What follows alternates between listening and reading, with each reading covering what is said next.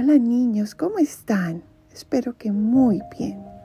Hoy vamos a leer el Evangelio del domingo doce de febrero y lo escribió San Mateo. En aquel tiempo dijo Jesús a sus discípulos: No crean que he venido a abolir la ley y los profetas. No he venido a abolir, sino a dar pleno cumplimiento. Les aseguro que antes pasarán el cielo y la tierra, que deje de cumplirse hasta la última letra o tilde de la ley. El que se salte uno solo de los preceptos menos importantes y se lo enseñe así a los hombres, será el menos importante en el reino de los cielos. Pero quien los cumpla y enseñe será grande en el reino de los cielos. Les aseguro, si no son mejores que los escribas y fariseos, no entrarán en el reino de los cielos. ¿Han oído ustedes que se dijo a los antiguos: No matarás, y el que mate será procesado? Pero yo les digo, todo el que esté peleando con su hermano será procesado. Y si uno llama a su hermano imbécil, tendrá que comparecer ante el Sanedrín, y si lo llama renegado, merece la condena del fuego. Por tanto, si cuando vas a poner tu ofrenda sobre el altar, te acuerdas allí mismo de que tu hermano tiene quejas contra ti, deja allí tu ofrenda ante el altar y vete primero a reconciliarte con tu hermano, y entonces vuelve a presentar tu ofrenda.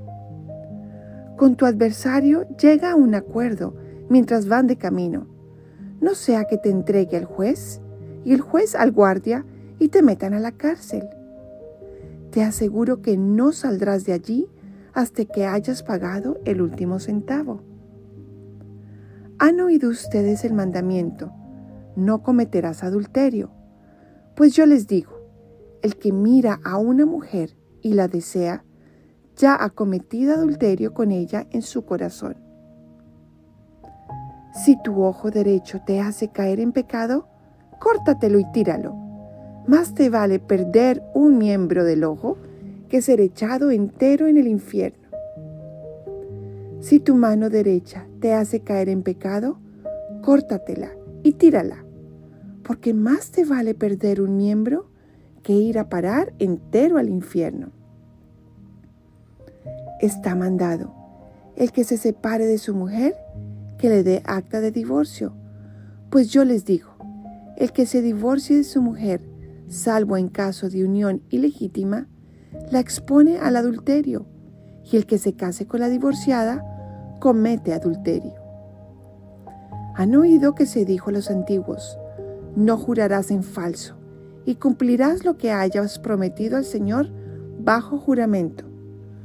Pues yo les digo que no juren en absoluto, ni por el cielo, que es el trono de Dios, ni por la tierra, que es estrado de sus pies, ni por Jerusalén, que es la ciudad del gran rey.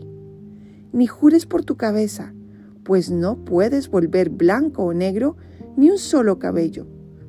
A ustedes les basta decir sí o no. Lo que pasa de ahí viene del maligno. Palabra de Dios, te alabamos, Señor. Ven Espíritu Santo e ilumínanos para aprender lo que nos quieres enseñar con este Evangelio. Niños, en este Evangelio Jesús nos muestra que para cumplir la voluntad de Dios hay que esforzarse, y mucho. Es un camino difícil, pero es un camino hermoso, y Él siempre está ahí para ayudarnos. Es como si el cuarto de ustedes estuviera muy desorganizado, juguetes por todos lados, ropa, libros, y la mamá les dijera que lo organizaran, y ustedes cogieran todo y lo embutieran debajo de la cama. Puede que el cuarto por fuera se vea organizado, pero por dentro, debajo de la cama, está hecho un desastre, ¿verdad? Entonces realmente no está organizado. Lo mismo pasa con nuestro corazón.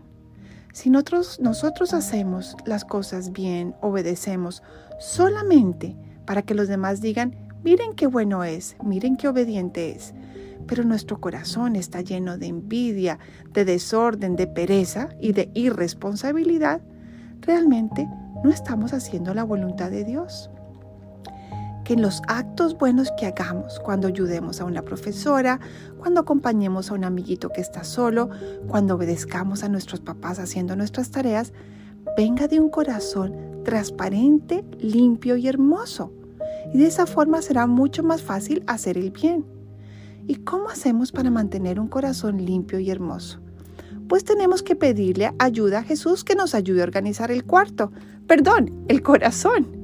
Le decimos que nos ayude a barrer, a poner los juguetes en el lugar de los juguetes, los libros en el lugar de los libros y la ropa sucia en el cajón de la ropa sucia. Él está listo para ayudarnos.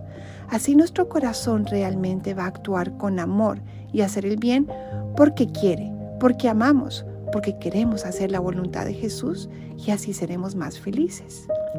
Entonces, niños, aunque Jesús nos enseña que hacer la voluntad de Dios y hacer el bien no es fácil, también nos ofrece su mano para ayudarnos y así será mucho más rápido y eficiente.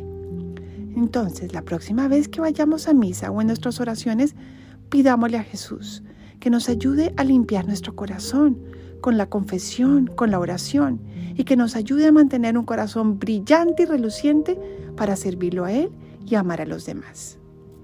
Bueno, niños, los quiero mucho, mucho y nos escuchamos la próxima vez.